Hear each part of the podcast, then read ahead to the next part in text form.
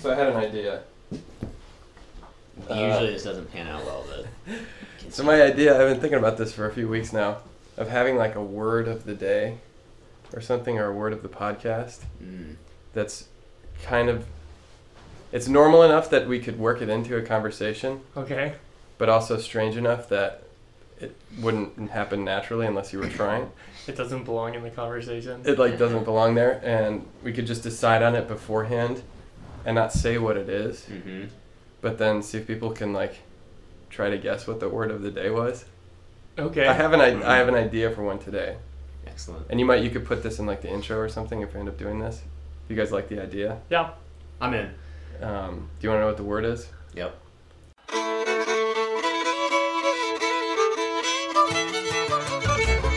Three Dogs North is an attempt to objectify the subjective with little violence as possible. The following has been torn from its origins in space and time and put entirely at your disposal.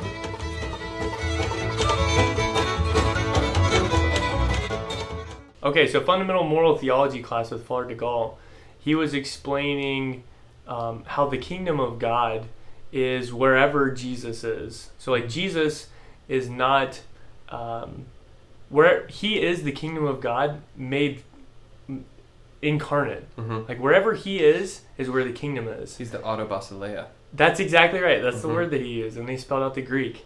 Um, but then the realization hit me of like, we're living in the end times, but kind of what does that practically look like? And then we talk about the significance of the Eucharist, Mhm. of being the source and the summit of the faith.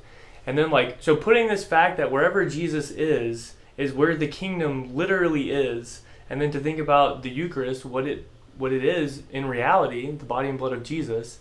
Uh, and then to think, like, on the campus, on our campus alone, we have five or six tabernacles where Jesus is. Mhm. Like, how we're living right now, it's not something that we're waiting for.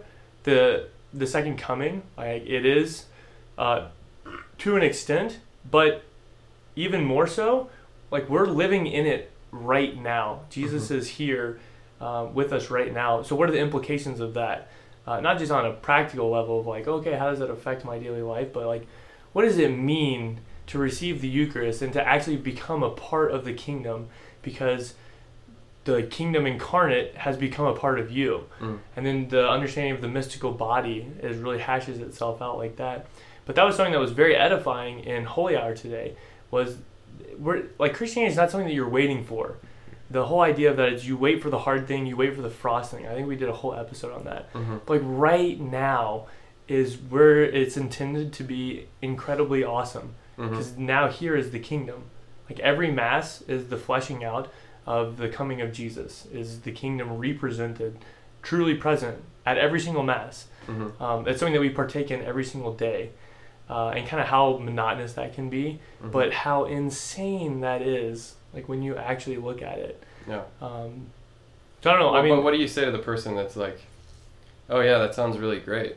Um, you know, the, Jesus is present in the Eucharist, and Je- wherever Jesus is, there's the kingdom of God. But does that mean the kingdom of God is like a bunch of songs I can't sing or don't want to sing, and um, a boring homily that I don't get anything out of? And what does that look like? I think that, that, that to me has always been the challenge.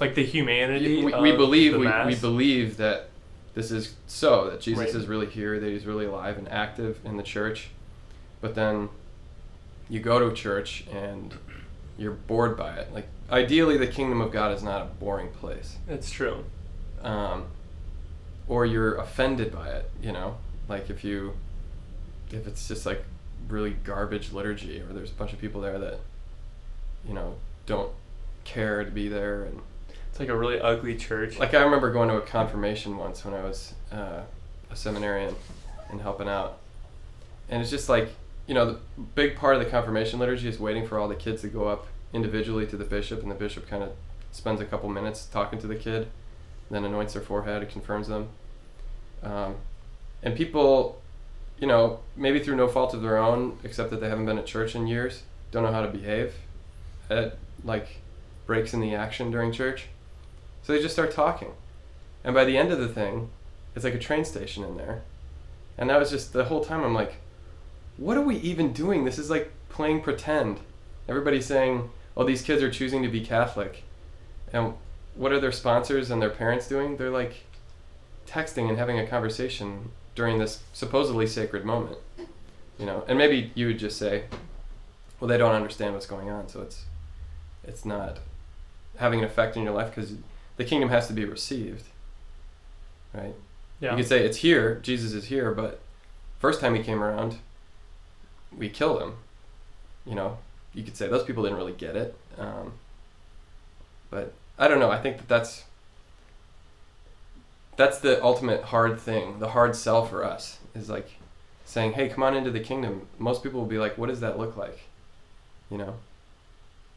Well, I think that's why when you see, like, you know, wherever there's been a period of time in the church where the kingdom hasn't been portrayed appropriately, how it is so damaging. And that's why Father Barron's biggest thing is orthodoxy, like the importance of a good liturgy. Mhm. Is if it's not done well, if it's not presented well, then forget about it. Uh, what was the talk that we heard two weeks ago where the guy talked about um, liturgy is doing things? His definition of liturgy was doing things Doing the world like the world was meant to be done. doing the world like the world was meant to be done. Mm. And so I think when you live out of accord with how things were meant to be done, how life was meant to be lived, it does look like this is boring. Mhm. This is what's going on here. Which I think is where you where you see the necessity of good liturgy or you see the necessity of good living, of good Christian living. Mm-hmm. Like you that's not only undeniable, but when it's done poorly, it's also irrefutable. Like you can't you can't explain it. It's unexplainable.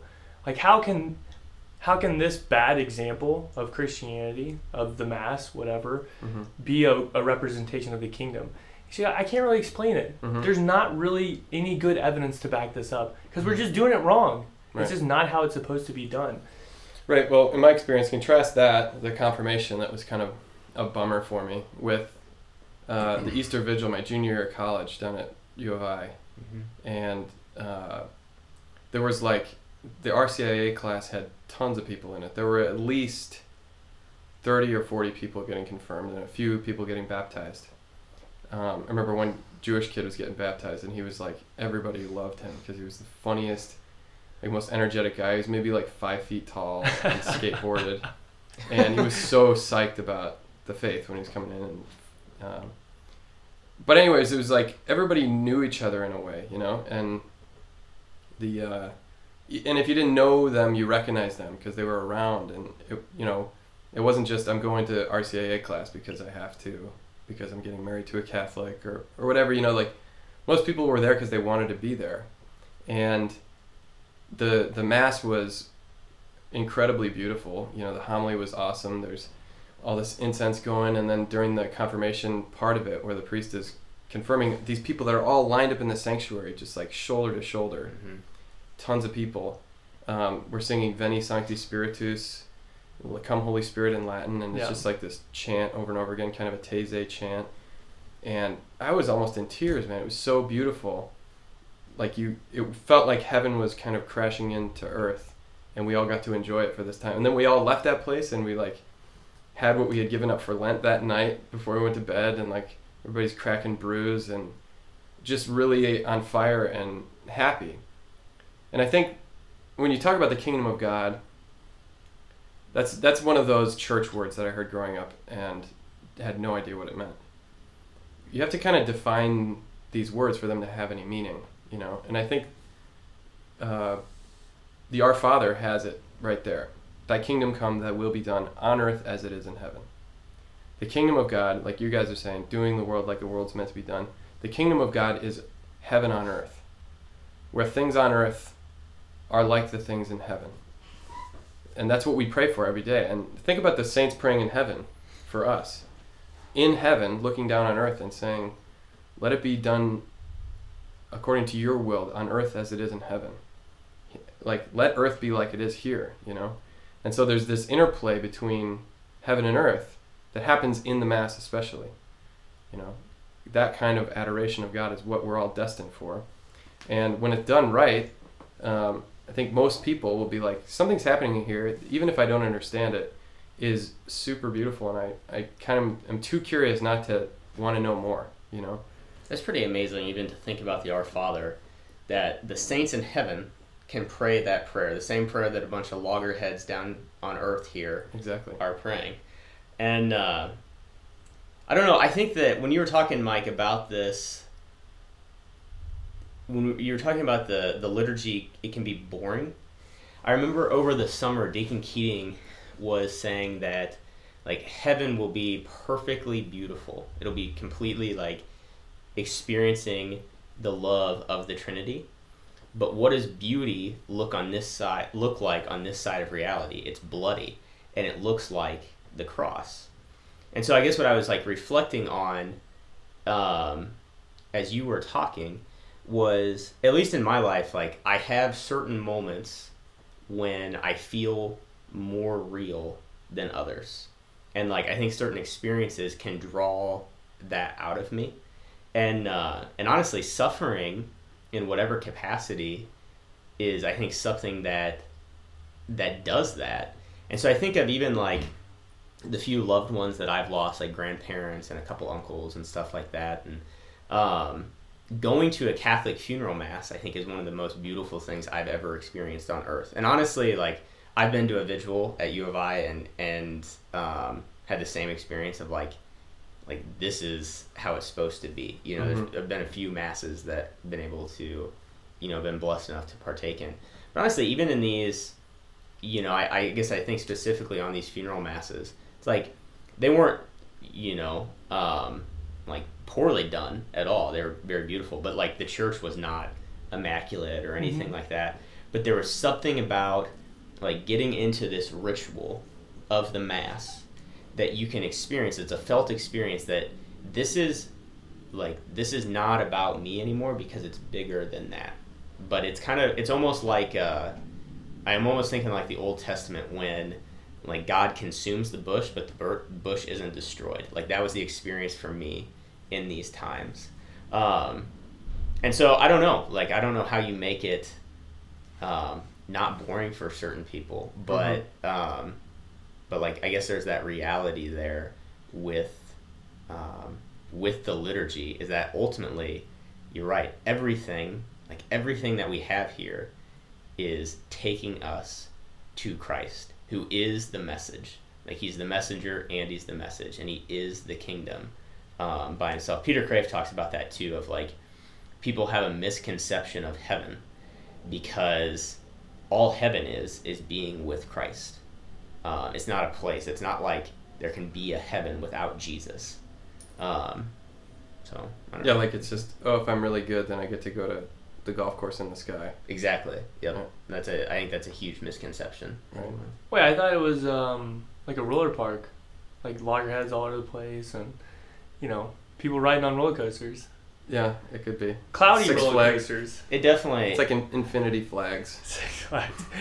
That's a big ride. By the way, business proposal here. Just throwing it out there. What if we created seven flags? So, so a nice little one upper. Yeah, exactly. Oh, yes. Why is there something rather than nothing? But I remember one time specifically, I was I was driving to MC a confirmation, and uh, I was driving down 294, and I noticed uh, the exit for um, where I used to get off to go to the nursing home when I was in first year pre theology for my for my uh, field ed, hmm and I had this thought like, well, what's stopping me from, you know, going there unannounced and just visiting old people when I come when I'm on my way back from this confirmation once I'm done with my duties for the day. I had nothing else to do that evening. And I got there, sort of just told the people at the front desk like I just like to visit people. I used to come here, and I'm like, oh sure, yeah, just let me go wherever I wanted. Yeah, And uh, kind of scary, but yeah. Really scary. it was it was uh, a lot of nuns there because it was um, this community of nuns who had run this big hospital nearby.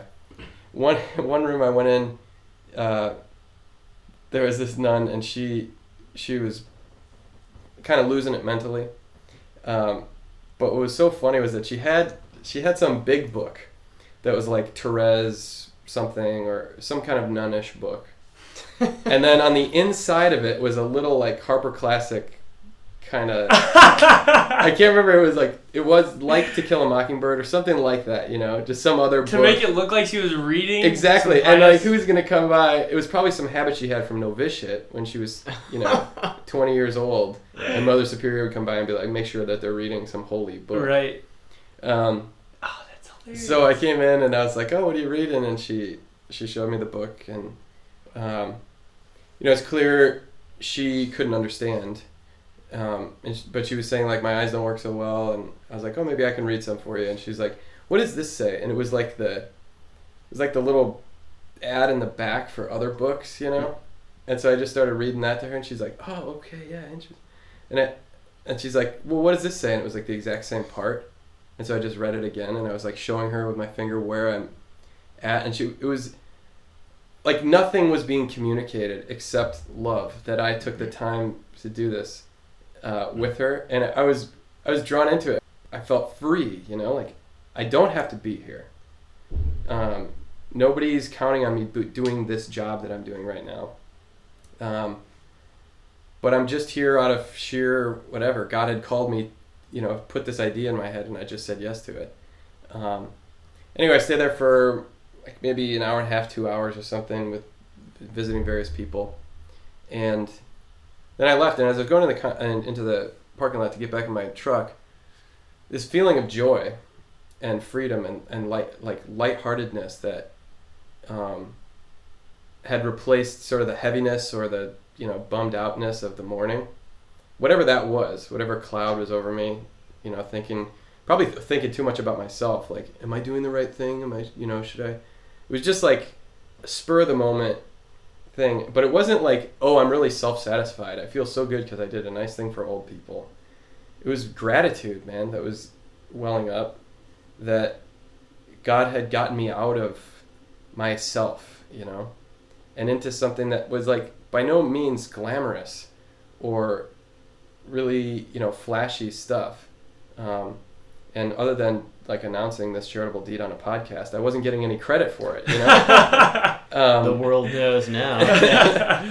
uh, but you know what I mean? Like that, this sort of, th- without that dynamic of like stepping out into, we can get so bogged down into like the world sucks, the world's crappy. Look at all the suffering in the world, and like you could even say, look at this nun who can't read anymore and has to be read to, and even then she doesn't understand it. Like, what's with her suffering? So yeah, Connor, you did such a nice thing and you feel so good Right. about it. What about her? Well, if we're bogged down in that and constantly like nitpicking God and being like, you should have made a better world, and don't like step out into the glory behind the messiness, then you can't see the kingdom, which is what we're ta- we started this conversation. The kingdom of God is latent, man, and it waits to be activated in every human heart. And once you see, see the thing about science and like the scientist view, the materialist view, is it's constantly breaking down the human being. It's knocking him down, knocking him and her down, saying you're nothing more than a fancy animal that's figured out a really good, uh, intelligent way of making a living in the world. But you just, you're basically an animal. You're nothing but your stuff, and when you die, nothing happens. You just go back into the earth. Um, and so Christianity, for the you know last 300 years, has been building up the human person and saying you're you are made with an immense dignity, man, and uh, you have this potential and like if you want to flip it on if you want to flip the switch on the kingdom of god and you like you can do more than you would have ever thought or imagined.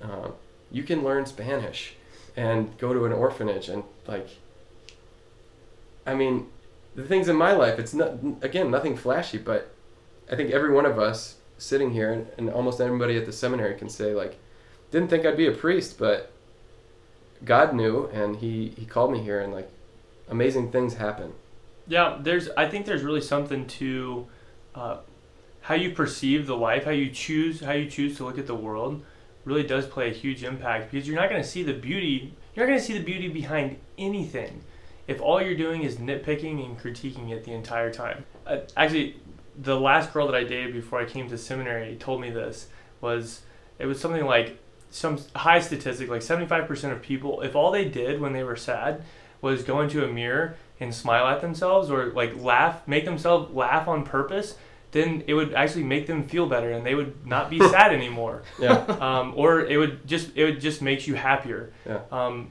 but and a lot of people we kind of intuitively know that but you don't want to do it Yeah. you kind of just like want to be in this sad miserable place Oh, with yeah. yourself Look at Um, Irish music. Like uh, half of Irish music is just to make you sad because people like being sad.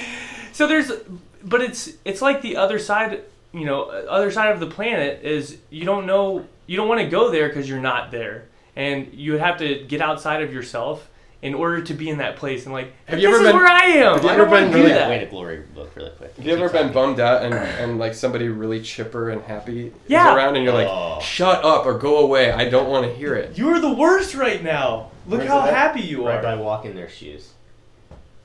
I mean, and if you get in a room, if you get in a group of people and you just start intentionally laughing, it makes everybody incredibly Don't happy. do it at a wake though. That's the I, worst. okay, well that's prudence. We need prudence. There's a time and a place. There's and wakes. I'm not gonna say always. Never say never. But a lot of times, you know, and and so, you know, I think it is kind of cheesy and cliche, but the attitude that you come into things with makes a huge difference. hmm Um, like this podcast is amazing. hmm It's because I think it's amazing. Yeah, kind of. Also, But- it's objectively amazing. It, it's objectively amazing. Mhm, There's mhm. five reviews on iTunes that tell me that. Is there five? Is there? Isn't there five? Oh, there's five. There's five five star ratings. Okay, and one of them. And is one of them yours. is mine. well, I, I had to make my opinion known. Well, absolutely. Yeah, that's you your have a right. right to your opinion. It's your right. That is your right. So, I, you have to get outside of yourself, and I think suffering allows us to do that. Um, suffering it pushes it out of yourself, pushes you out of yourself, and Mhm. allows you to see the beauty that you live in, which is the kingdom, because the kingdom really is present. It's are we disposed to see what reality is? hmm Um, and a lot of times we just want to hide behind old grumpy goose, old old sour face, old loggerhead over there. It's You a question of whether you're willing to accept it, though. That's the key thing, I think, in the Mass. One of the words that Mm. I always uh, am struck by is that um, in Spanish it's voluntariamente aceptada, voluntarily accepted. The, the night before he was betrayed, and, Oh well, yeah. um, accepted his passion. That suffering, when it's received and accepted willingly out of love, that's transformative.